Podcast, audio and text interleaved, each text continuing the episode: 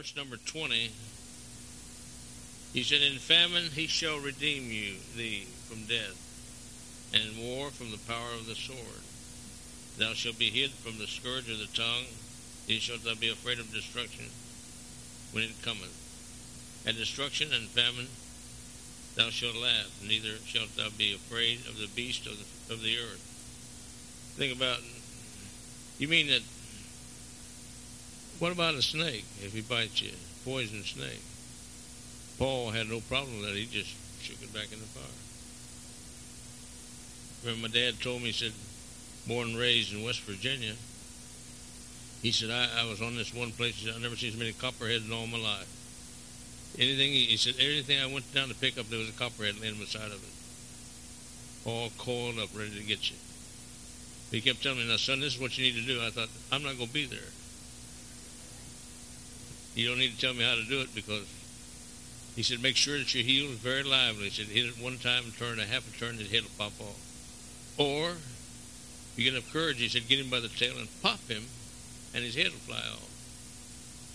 But I don't care about taking their heads off either. How about the beasts of the field? David's story of the bear and the lion tells us a good story about that. He got angry that the beasts were trying to take his fold of animals that his dad had given priority to watch over. And so the scripture comes to fulfill. In the book of uh, Romans, the eighth chapter,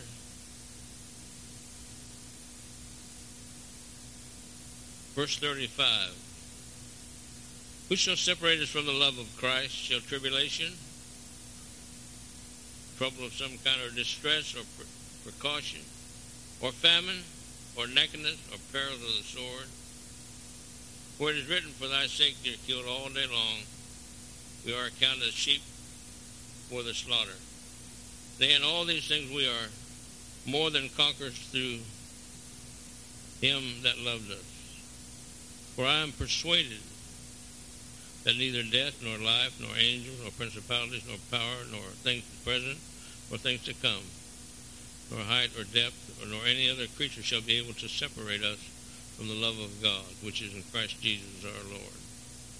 Master, we ask you, Lord, to speak to our heart tonight. Open the windows of heaven, we pray. Anoint thy servant, he's unworthy to be anointed.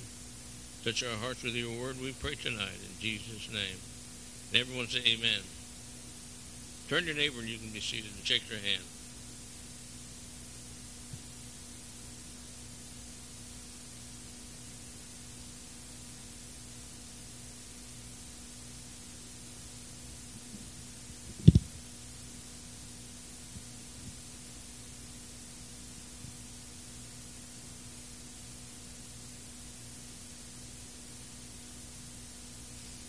I'm thankful to be in the house of the Lord tonight. How about, you? Famine is uh, is something that God can get our attention from, or it could drive us away from things that be for Him. I want to bring some things. In fact, famine usually in Palestine or Egypt. The Bible tells us of, of Ahab that Elijah predicting the famine or the rain, no rain for three and a half years. Also read some articles where that that uh, they they they keep the rain, salvage the rain by putting it in the Nile River and, floating it backwards and forward for them to irrigate their lands. So that's been in latter times, but not in biblical days. That that wasn't going on. Although in the book of Second Chronicles it tells us about engines that were made so it could have been also in that particular part of the time also.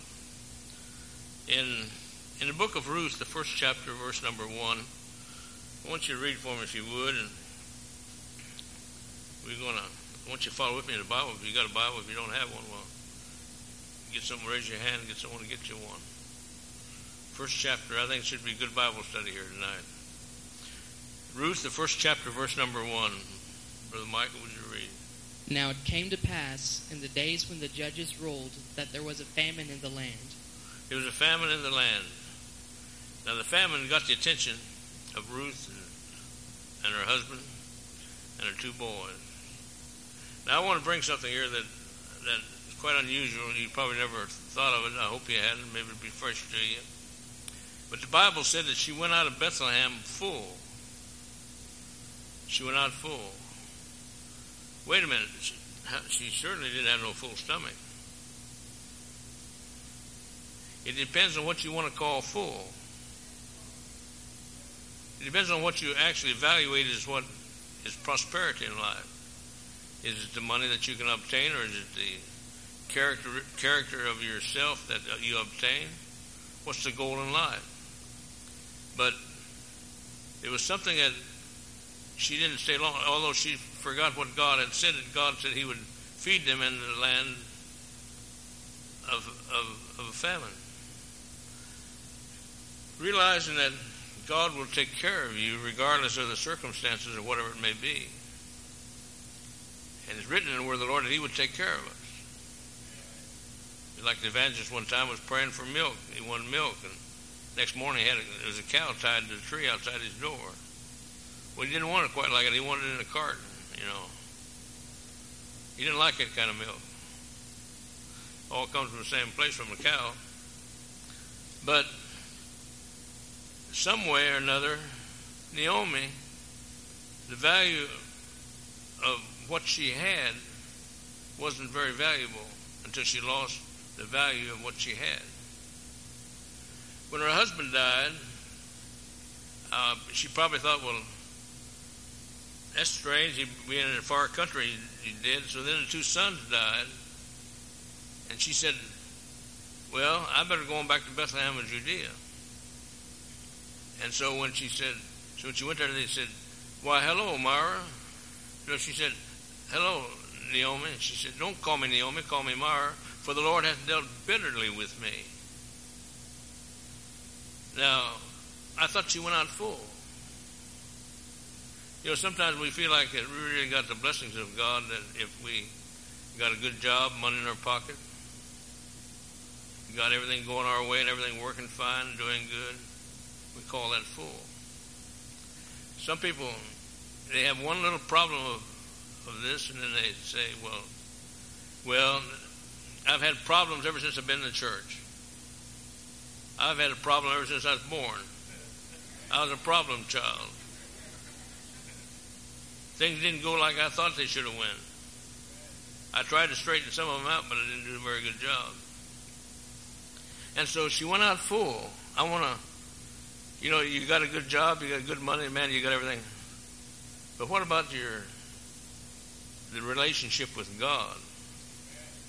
See, that's what she missed. She was in a foreign country. Moab was a, a far country, in a place where truth was not expressed and lived. So she was full of what her material things in life was, but she had no value at that particular time for that which God had gave her as a heritage, being born and raised in Bethlehem of Judea, to be a child of God. And so we find that it was a famine, and she was full, but she's in a famine. Full of truths. If you have let me just say this way. I've known people that, that have died before they died, and they let me know that God had been so rich to them and so good to them that it was worth more than what money could purchase. I knew a man died, I mentioned before, partially, a man that died in the old church in Jackson, that uh, he's a very poor man drove an old Falcon automobile back then. That's the cheapest thing you could drive beside a bicycle. He's buried in his one of his relatives' suits. I know they paid for the funeral because he had no money to pay for the funeral. But the day the, the funeral happened, there was about 500 people there at the funeral. And when they came around, they missed him so much and loved that man so much that he was wringing wet with tears that people come up and said, Oh, we're going to miss you so much. tears in everybody's eyes because of he always had a way of expressing the love for God. He said, he told me down, he said, you know, I think going away to be with the Lord is like going on a fishing trip. He said, you're ready to go and you can't wait to get going. He said, I believe that's really what it's going to be like. That's going to be like that. I said, I don't know, brother. I really don't know. But the night that he died, he died in the church. The church was full that night. He went back in the entryway back there and shook hands with everybody almost in that church as he walked out. He walked up to the front, I was on the front pew of the church. He said, Brother Davis, would you please pray for me? I'm sick, very sick. When I prayed for him, he just fell over. His mission was completed. Actually, he could say that he was a very poor man. Very poor, very poor. But he was rich. Naomi was rich in heritage. I thank the Lord every day for the heritage that God gave me, of the influence that my family had upon me, my mother and my dad, their walk with God. I don't know what it would be like to hear someone cuss at home because 48 years old was I when Dad died, and I never did hear him cuss. Never seen him drink, smoke, just go to church and love God. Tell him, I said, son, says, it's worth it all. Paid his tithes every week, never missed a week. Left an example. See, Naomi went to Moab. She carried her, she carried her desire but you know, it's sometimes it's pretty hard to fulfill your desire in a strange land. You could not believe the people that uh, my job was for helping Brother Kraft, assisting him. I could not tell you the hundreds of people that moved to Jackson for money. But when I went to see them to come to church, it was all tied up in work. Their desire that they had, they kept telling me how, how, how great a people they were and how religious it was, but when it come to the big city, their desire was lost. They couldn't they couldn't make it. So now let me ask you this tonight. If you're in a famine because of rebellion, that's your problem. But if you're in famine because it's just coming that way, now let me just share it this way with you, tell you this way a miracle is on its way. I'll show it to you by the Word of God. And so here we find that, of course, you know the story of Ruth. And Ruth was never, well, the miracle happened to her because she went back to the land, Naomi did. But miracle happened that Ruth would become the grandmother of the psalmist David that come along and Boaz and so forth. I'm not going all the story. First Kings, the 17th chapter, verse number 8. And the word of the Lord came unto him, saying, Arise, get thee to Zarephath, which belongeth to Zidon, and dwell there. Behold, I have commanded a widow woman there to sustain thee. I got one over there suffering. He's in a famine over there. Now, here's Elijah. He's got a, he's pretty bad shape really because he, he pronounced the rain. wouldn't rain for three and a half years. The Lord sent him to the brook and the brook dried up. He was pretty disgusted probably about that. Then he, then the, the Bible tells us that the Lord said, I'm going to send you to a person over there, a big famine going on she never would have received her miracle if it had never been in a famine. She never would have seen the man of God. The man of God came and he said, she had some sticks and get, getting ready to gather a fire. He said, Bake me a cake.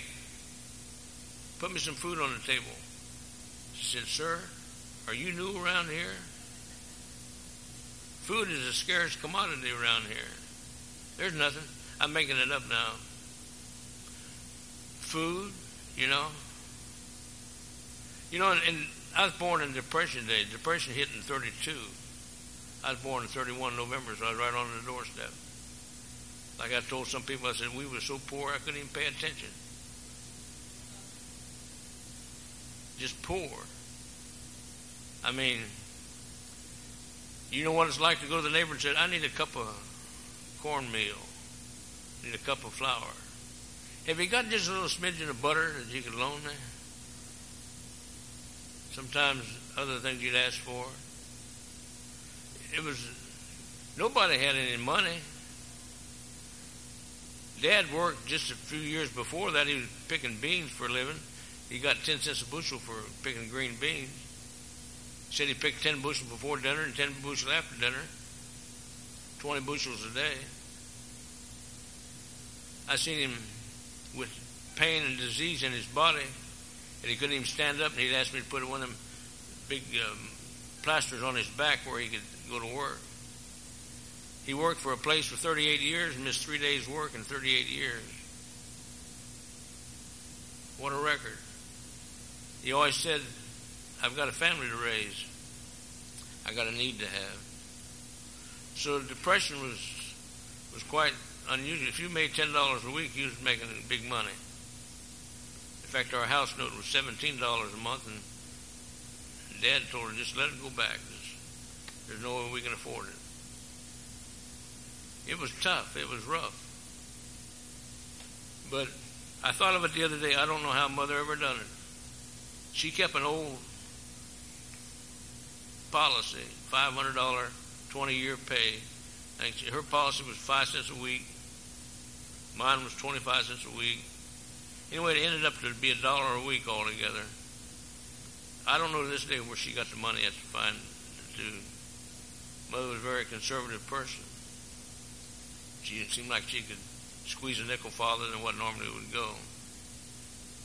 But here, this woman comes up and Elijah says, Fix me something to eat. She probably said, Sir, it's, it's, it's famine in here. Don't you know? Don't you see all these bellies swollen with emptiness? That's what happens in famine. And he said, Fix me one. Fix me something. She said, I've got one more meal to eat. Me and my son said, We're going to die. Said, There's no. He said, Fix me one first, would you? And so she put it all together and fed him. But the meal barrel never went dry. Never. No problem because they put God first. I'm worried about people that put God second, third, fourth, and fifth place. In other words, I need some entertainment. I need to entertain myself. You need an old fashioned altar and a breaking of the soul of yourself. That's what we all need. We need a change of life. But I want you to look at some things in this story. Is what I got out of the story. The famine was was bad, but look what a miracle that, God gave that lady because she served. Unusual how that things actually happened. Now there used to be in the days of old. Dad was the usher in church, head usher for years. They'd take an offering up and somebody would raise their hand and give a dollar. That was a big offering back then. Dad would go back and get the dollar and put in his hand, and the next person would raise their hand, get a dollar, get more money that way. But it was things were tight. It, it was depression. But in this famine of no hope, no hope whatsoever, because she trusted what God said, the man of God said. It was food continues all the days of her life. But then, I want you to read on. Let's read a little farther than that. So he arose and went to Zarephath, and when he came to the gate of the city, behold, the widow woman was there gathering of sticks. And he called to her and said, Fetch me, I pray thee, a little water in a vessel, that I may drink. And as she was going to fetch it, he called to her and said, Bring me, I pray thee, a morsel of bread in thine hand. Bring me something to eat. You know, you ever see someone give everything they had to the Lord? I've seen it happen times. I've seen times that I have done that. Read. And she said, As the Lord thy God liveth, I have not a cake, but a handful of meal in a barrel. And a All little, I've got is just enough for one little. Lord, I'm hungry. I wonder how many of us would have said, uh, Sorry, Joe. I'm hungry. I'm going to eat. I went in a house one time in Mississippi. I was an intern. Went in a house and I watched the family sit down to eat. All they had was a big cake of cornbread, about that thick. And they cut it and handed it to the boys, girls, water, and supper. We don't know how blessed we are to sit down to a full meal. We're so spoiled that even the restaurants don't even taste good no more. We're arguing about which one to go to. Read. I have not a cake, but a handful of meal in a barrel, and a little oil in the cruse. And behold, I am gathering two sticks, that I may go in and, and dress it for me, and my son, that we may eat it and die. And Elijah said unto her, Fear not, go and do as thou hast said, but make me therefore a little cake first, and bring it You give me first. This is what people don't understand. You do all that you want to do, but when you come to God, if you're praying, let's see, that clock says 1202. Oh, I love you. 1203. Oh, God. I love you so much. Well, that clock must be stopped. 1204. It's such a, you know, it's just boresome to, you know, the best job that you can ever have is a job that you stay busy. When you be, quit being busy, that clock don't ever move. Read. and bring it unto me, and after make for thee and Make mine first. Church first. Everything else second. First church. The church first. Thoughts of the church. The giving of the church. If you'll do that in life, God will take and do the rest.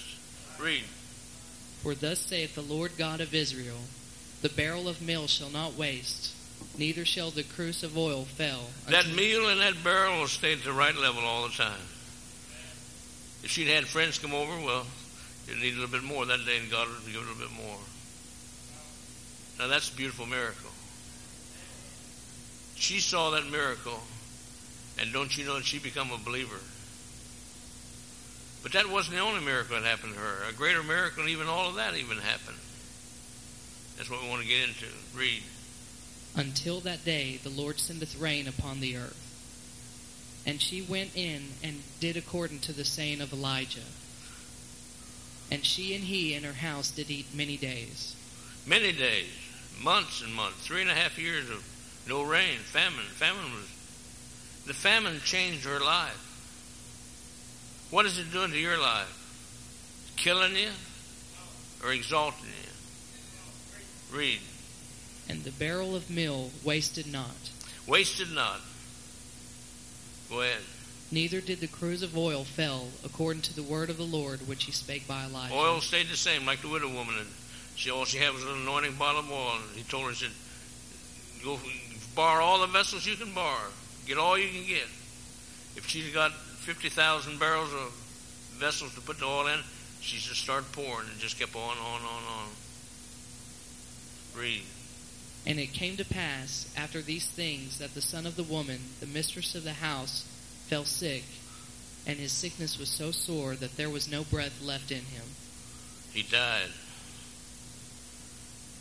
After all that cake I baked for you and all these months of time I've worked for you, look what I get in return. If we think negative, we'll live negative. He said, she said, this is, this is probably what I get. What did she do?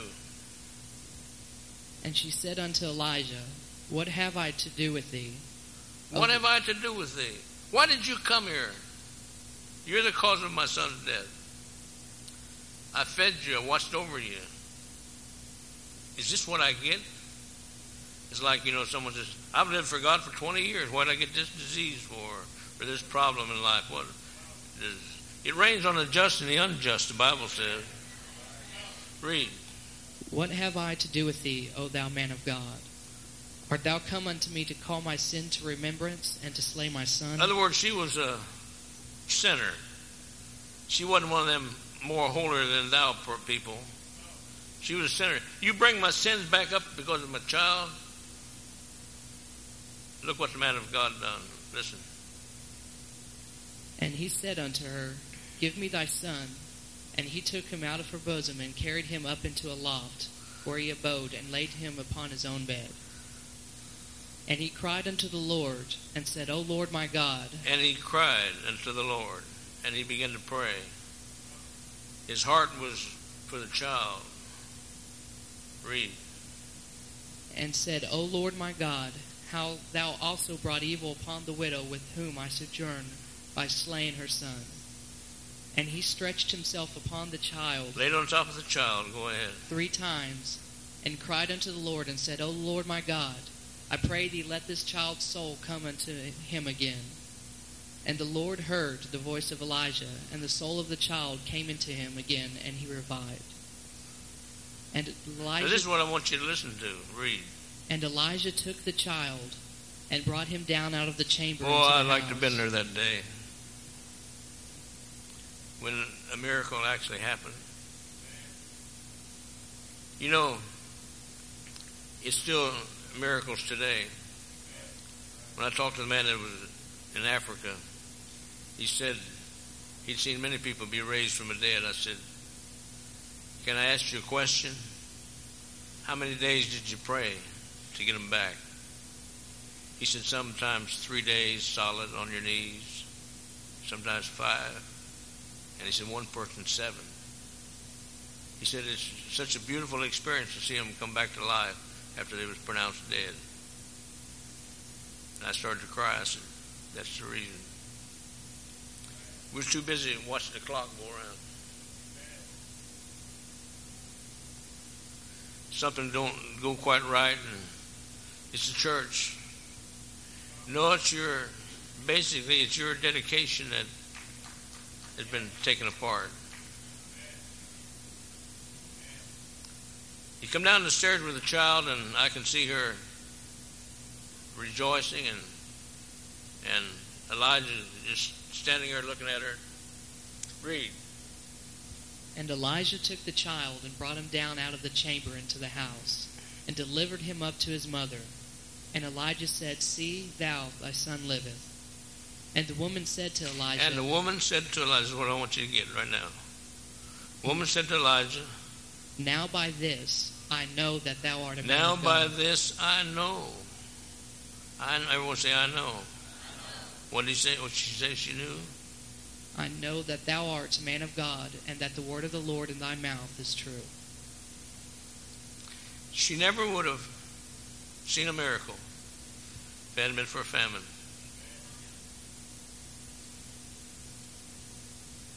It puts the real, true you in situation. What I'm telling you is the fact is, it, no matter how bad it gets, just slip your hands up and love Him and worship Him anyway.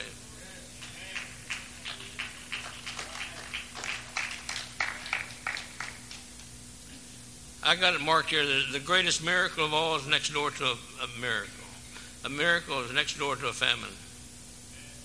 Luke the 15th chapter, a very familiar verse of scripture. I want to pull something out of here. 15th chapter, of book of Luke.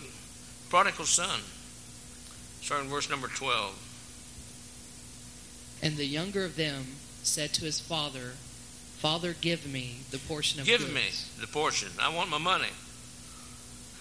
Well, he wasn't liable for it because he wasn't dead yet. So it'd be, but he wanted he wanted his inheritance. Read. And he divided unto them his living. And not many days after the younger son gathered all together, and took his journey into a far country, and there wasted his substance with righteous. Oh, he had a lot of money in his pocket. Anybody? I remember old brother Marcus talking about it. Said his mother would call him and said, "Son, bring a cake home for supper, would you?" Stop by the bakery and get a cake. Yes, Mama, I will. He'd go by there and get it. He said on the way home he'd stop at the beer joint. And said he'd be drinking a few bottles of beer, and then he said, all of a sudden he'd said, "Does anybody want a piece of cake?" Got some good cake here for us to eat. If you want, anybody want a piece of cake? When I was single, my pockets would jingle. I wish I was single again.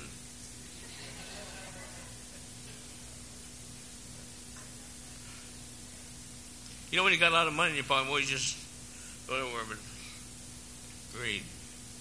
And when he had spent all, there arose a mighty famine in that Who land. rose a what? A mighty famine. The famine is what saved him in the beginning. I never thought, as I looked at this, as I was reading it, the famine is what caused him to go home. He's eating the husk of the, the hog pen. It was the famine that saved him. I want to tell you something. Back in 1939 and 40 and 41 was the greatest harvest of Pentecostal people in the world.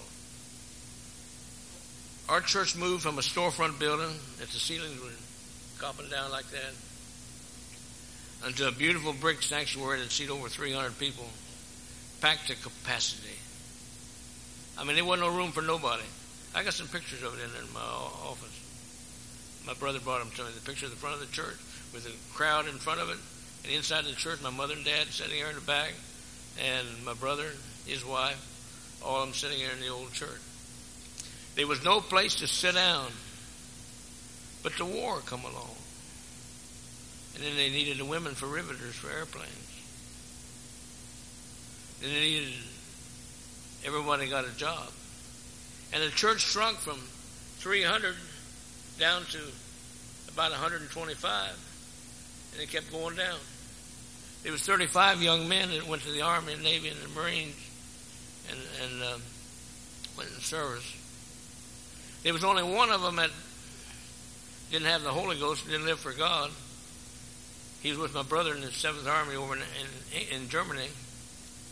He died, but the other 34 that went overseas, around the world, Iwo Jima, Philippines, all over everywhere, every one of them come marching home. God spared them and saved them, brought them back because they had the Holy Ghost and lived for God. You can't tell me that sometimes a problem, instead of looking at the clock, that clock don't mean nothing now. It means to get out on your knees and start praying and say, Oh God. You see, if it wasn't bad enough for it being a hog pen, there was a famine on after that. How worse could it get than that? A person is poor, so poor that then and turn around and be poor yet. The famine, read. Start when- back where the famine's at. And when he had spent all, there arose a mighty famine in that Oh, land. mighty. I, I like to, you know, the, the Bible tells several places, oh, a great famine. That means it was hard to get anything. I mean, you even probably could pay to get a glass of sweat. Nothing was going on. It was rough. I remember back in the WPA days, I used to tell my dad, I said, everyone's been on P- PWA. I said, everyone's got a bent shovel, leaning on it. Wasn't nothing to do, nothing going on. It wasn't nothing. You couldn't rub two nickels together if you wanted to, because there wasn't none. I never asked my dad for a candy. Uh, Butterfinger candy bars were that long and bigger than that thickness for a nickel. But who had a nickel?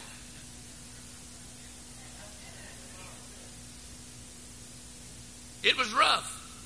And here's this old boy in a hog pen with famine on. I mean, how much less could you get than that? So finally made up his mind. He said, That's it. I'm going home. He said, My father's servants is better taken care of than what I am over here.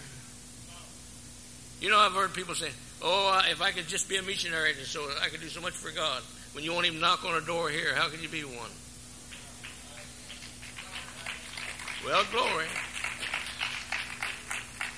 And so the famine, like I said, the problem is what actually saved him. The famine is what made up his mind of eating the husk and so forth in the hog pen. He said, I'll go to my father. Read, read, little father. And there arose a mighty famine in that land, and he began to be in want. They emphasize it by saying mighty or great. Go ahead. And he went and joined himself to a citizen of that country, and he sent he him. He joined himself.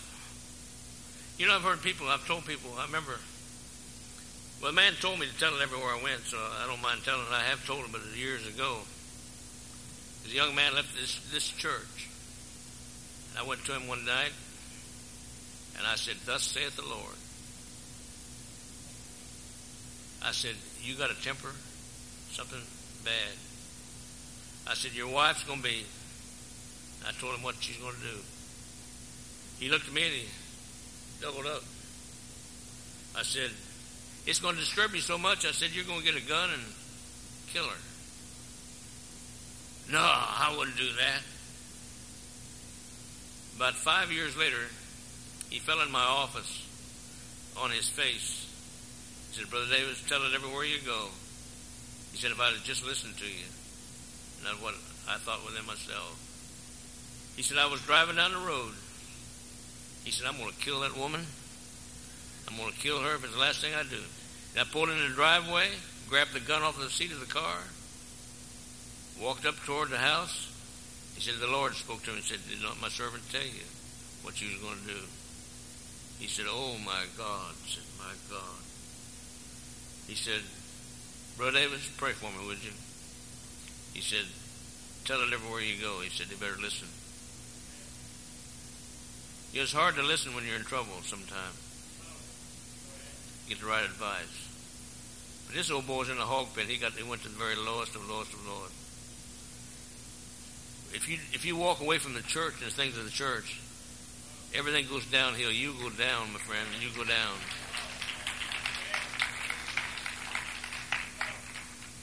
Never think you do the things that you do, but you do them.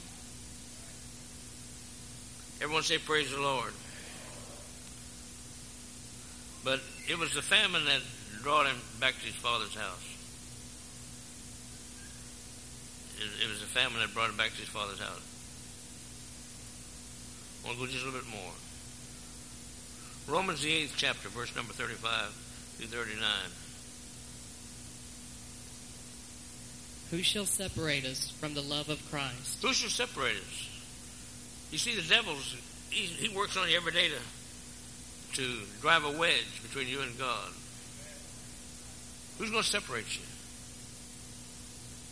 You know, when we was first married, I wasn't all good of an angel. I liked to drink a little bit, smoke them cigars in my mother-in-law's house she didn't like. She told her, she said, you need to leave that man, get rid of him. It's the last thing you do. Get him out of your life. Preacher tried to persuade us, said, no, uh, you don't need to get married. You know, you don't, you're not for each other. Well, we've been married 48 years.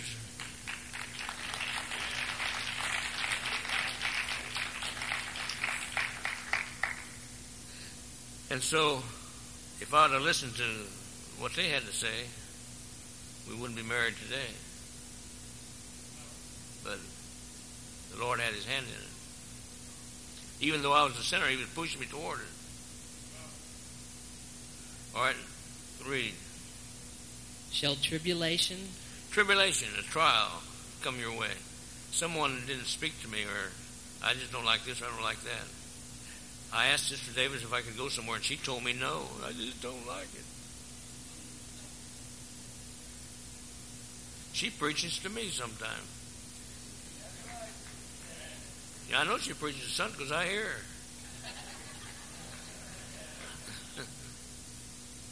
Read. Or distress? Distress. Persecution? Or famine? Or famine? But a famine actually, it took Ruth out of the city of Bethlehem of Judea, the famine did. And yet she said she left out full. Her values of things wasn't as valuable as what we'd call value. Now, what value is your life going to be when they put you in a casket with no pockets in your pockets to put money in? What value is you? You got the biggest home in the whole city of Dallas. When you're dead, you're dead. You're going to cover a place three foot by six foot just like everybody else. Read. Or nakedness, or peril, or sword. As it is written, For thy sake we are killed all the day long. All day long I'm tormented and troubled. You know what he tells us? He said, You ain't going to make it. There's no way you can make it. You a hypocrite. You're so far behind in your things to the church, you ain't never going to make it. And you know what bothers me is if you don't do what's right and feel comfortable. When you know you're not doing right and feel comfortable. That's when it's so dangerous. But he said, all of these things in the book of Romans, the eighth chapter, starting with verse number 35. Nay, in all these things we are more than conquerors through him that loved us. For I am persuaded. Now, I'll tell you what, my dad knew I was so ornery. Mama thought I was an angel. Dad knew I was ornery. When I got the Holy Ghost, he said, Now, son, uh, remember, uh, keep your eyes on that preacher. Pray.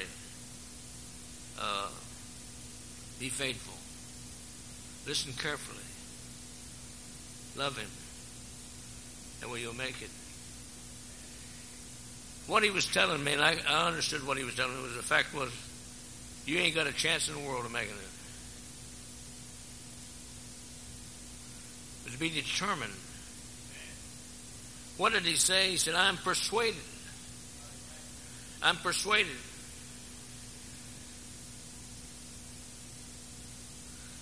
That neither death, nor life, nor angels, nor principalities, nor powers, nor things present, nor things to come, nor height, nor depth, any other creature shall be able to separate us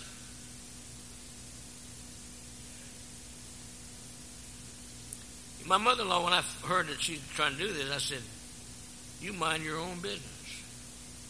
You may rule your house, and you may take Jack, the uh, son in law, said, You might rule his house. But here's one old boy, I want you to look between the eyes and You ain't ruling me, I promise you that. You done stubbed up the wrong tree. I married till death. She's going to bury me. I'm persuaded what he's done for me. God help us. I'm persuaded neither height or depth, principalities or anything. You ever see people get, hmm, that's at anything.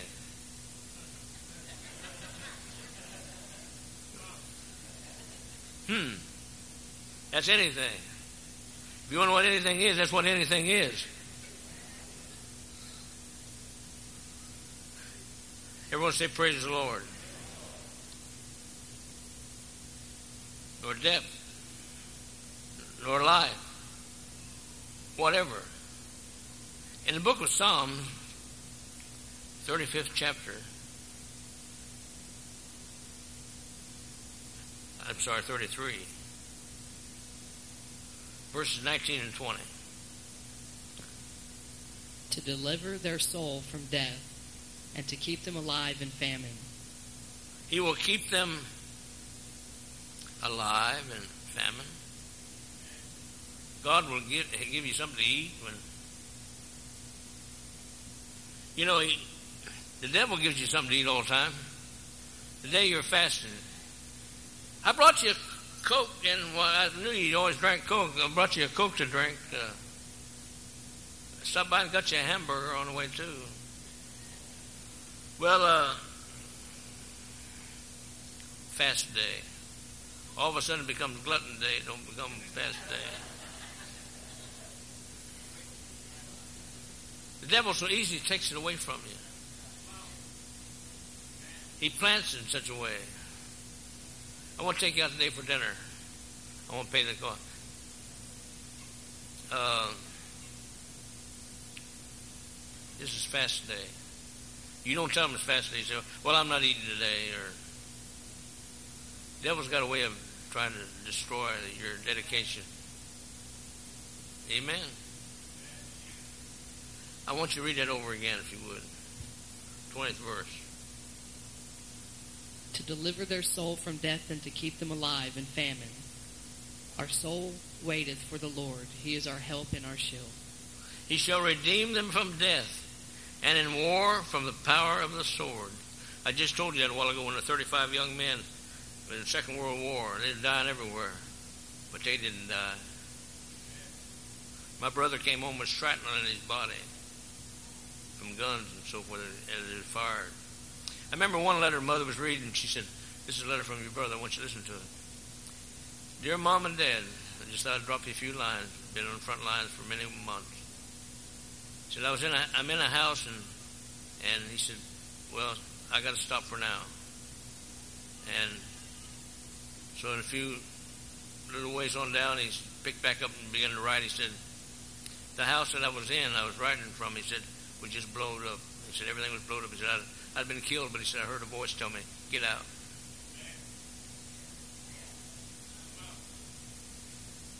God can spare you.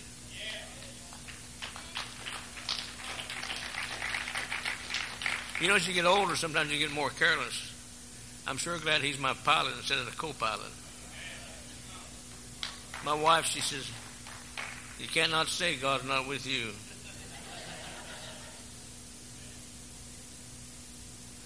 No sword can touch you. The Holy Ghost, when the Holy Ghost comes into your life to live there, you, you're under like a bulletproof chest.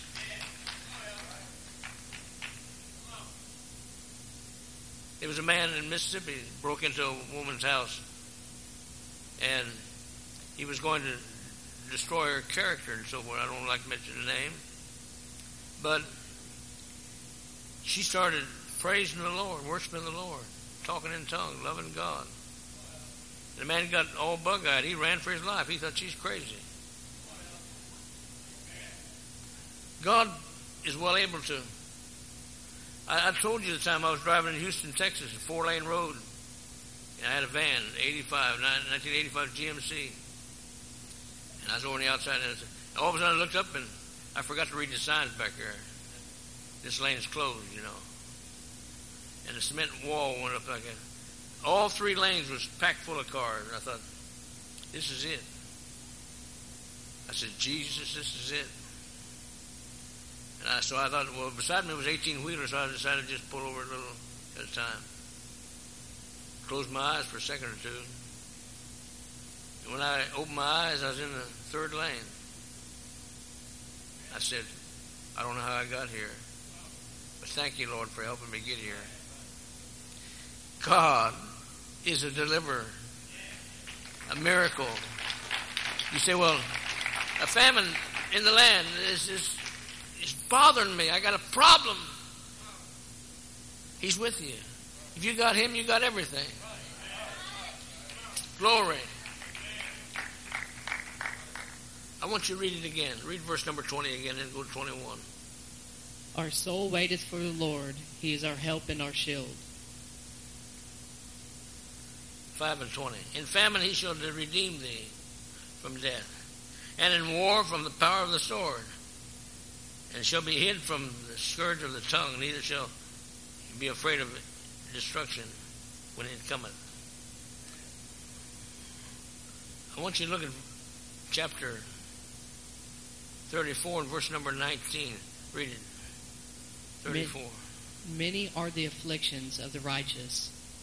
Many are the afflictions of the righteous. I mean, I like to buy clothes that will last a while. You know? Like the shoes I got on. I can buy new shoes if I want to. But I can get these things half soled for just a small price of a, new shoe. And the tops are they they two hundred dollar shoes. I mean, why why spend all that money for shoes when less than fifty bucks you get them recapped? Look just as good as the day they was new. I want to tell you, he's the healer that in yesteryear, still the healer today. Remember, I bought a house one time. After I bought the house, I prayed about it. You know, a lot of times we like something, so we go on and do it, and then, then go pray about it. But when I prayed about it, the Lord said, mm-mm. I said, oh, me. $500 I put down the deposit on that house. I wanted that house. It had a copper roof on it. Now try to replace that. It had lifetime features that would never have to replace nothing in the house. I wanted it. It was in a beautiful location, beautiful corner lot. And the Lord said, Mm-mm. I said, I called a realtor. By the way, I want out of that. I don't want to buy that house. Why? I said, well, I just, I prayed about it. I just don't feel like I need to buy it. Well, you just lost five hundred dollars. We we always pay for our mistakes. And so when he said that, well, I mean, when you're making forty, fifty dollars a week, it's, it's quite a bit of money. I got on my knees and I said, Dear God of heaven, what a foolish man I am. I told him how crazy and foolish I was, making decisions without him in it. Next day, he told me, come on down and he wanted to talk to me. Went down there and he said, well, we've been thinking about it, Mr. Davis. Said, here's your check. Said, go ahead and take it. Said, won't cost anything, but you need to be more careful. I said, oh, God. God answered prayer. He watches over us. He protects us. I want you to read the other one in the book of Psalm 30, 34, 19. Many are the afflictions of the righteous. Many are the afflictions. You're going to have problems. Everything's going to go wrong some days. But just stop and say, I love you, Lord. You never know because if you live right and do right and walk right, there's a miracle to go along with your famine. Read. But the Lord delivereth him out of them all. He delivered them out of them all. Glory. I remember one time I'd, I'd done something unusual in the insurance, when I was an insurance man, and they was waiting where they was going to nail my hide. And I'm thinking, I'm sweating, brother. I, when I had done what I'd done, that was in the world. Now I got the Holy Ghost. Now, nail my hide. And I said, Oh, dear God, help me. Someone else got the attention of the man and took him away. And I said, mm, Thank you, Lord. He has a way of doing it. God has a way of changing the mind. I want to, I want to use this. You all heard the story of Joseph. I like to preach about Joseph. I like to talk about Joseph. I can spend two or three hours talking about Joseph. But the famine was what put him on the throne.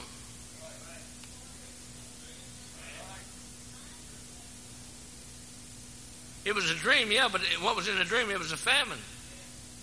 Pharaoh had a dream that the lean cows and, and the fat cows and so forth, the lean was eating up all the fat cows. He had a dream. And who did they call for? Joseph. He was in prison. But because of a famine coming along, if you're going through a famine tonight and you really live for God, I'm not talking about the wish you walk you up one down, day, day and down the next. I'm not talking about that kind of walk with God. I'm talking about a heart. The seed of the Word of God is planted in the womb of your heart. That's what I'm talking about. If you really love Him with all your heart, soul, mind, and strength, when it's there and something happens, just look out for a miracle. A miracle's going to come. It will come. Because after every famine, a miracle always comes. You have a problem tonight? You got a, something serious? Really serious problem. Seems like everything you do is wrong. You know, a lot of times you'll find out as a family, as a man and wife, seem like Every time you open your mouth, you went the wrong direction. Why don't you just stop and find you a place to pray and ask God to help you? You're well able to do it. The woman who had never seen her child raised from the dead had been for famine. She never would have met the man of God hadn't been for famine. Thank God for America that we have plenty of food to eat. But we lack one other thing. We, we're too much for ourselves, not for the things of God. God help us. Let's lift our hands and love the Lord together.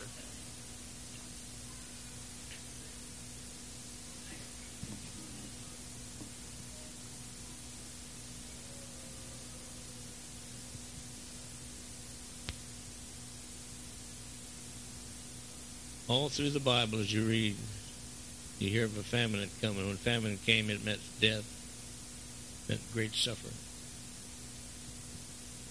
But then you find out after that famine, Sister Mills, would you come? Find out after that famine, it was a miracle that actually happened. Let's lift our hands again. Let's stand and lift our hands and love the Lord together. God, we love you. Let us put you first in our life, God. Let us be filled with your Spirit, God. Love you, Lord, all of our heart, soul, mind, and strength. Thank you, Jesus. Thank you, Jesus. Thank you, Jesus. Thank you, Jesus. Thank you, Jesus. Thank you, Jesus. Thank you, Jesus. Thank you, Jesus. Thank you, Jesus. Oh God, whatever you do, Lord, tune our hearts, oh God, tonight. Let our heart be moved, O God, we pray, O Lord. Touch our soul, O God. Come home, come home.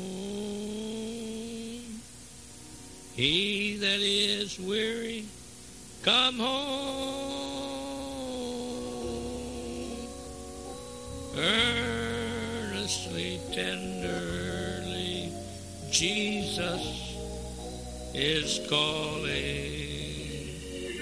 He's calling for sinners. Come I'll be honest with you. I feel I feel I'm really disturbed. We have so many priorities, not the real priorities in life. Our priorities of selfishness, desires of ourself, not the desires or the will of God or the ways of God. We have time for everything to do, but time to serve Him. He tells us that we're living in the last days of life. Jesus is so soon to come. There's a famine in the land. You know, we believe what we want to believe and not what the Scripture says. There's a famine in the land. God help us to submit ourselves unto Him that we might know Him as we need to know Him through the power of the Holy Ghost. Let's lift our hands and love the Lord together one more time. Oh God, we love you, Lord. We thank you, Lord, for this day. Thank you, Lord. Thank you, Lord. Thank you, Lord. Thank you, Jesus. Thank you, Jesus. He said he'd never leave you, never forsake you. He's a great God. Thank you, Jesus. Thank you, Jesus. Thank you, Jesus. Thank you, Jesus. I was preaching in a place in Mississippi many years ago. I was getting ready to income tax time, April 15th. And I think I owed 200 and some few dollars. I remember it was way back many years ago. I took it before the Lord. I said, Lord, I'm preaching in a Pentecostal church, very poor church. He'd give me the offering every night. He just having his hand. Most of it was pennies. Sometimes a dime, a quarter, maybe a few dollars. And I'd preach there two weeks ten, I think ten days altogether. And every night I'd go home and I said, it's still a long ways from what I need. I said, I, I got to pay. I ain't going to cheat the government. I said, what? Give unto Caesar which belongs to Caesar. And night after night I'd go home and I'd count them and I said, boy, I'm a long ways from the goal, but God, April 15th is coming up and I want to pay it. I need to pay it. I'll never forget the 14th, the night of the 14th. He'd come up and hand me a big handful of change and ones. I went home. I told my wife, I said, unbelievable. It's right to the. I think I had 20 cents left over. Had enough money to go get a cashier's check, pay the government. He's well able. I've seen people lay hands on the old refrigerator when it wouldn't, wouldn't work, and he'd come back clicking away. God knew how to fix it. I remember the time my old Volkswagen was flooded and it was in water about three, four foot deep. I shoved it out and the water just run out of the seats and the inside. It wasn't floating like they say they float. And I stepped on the starter and it, it was all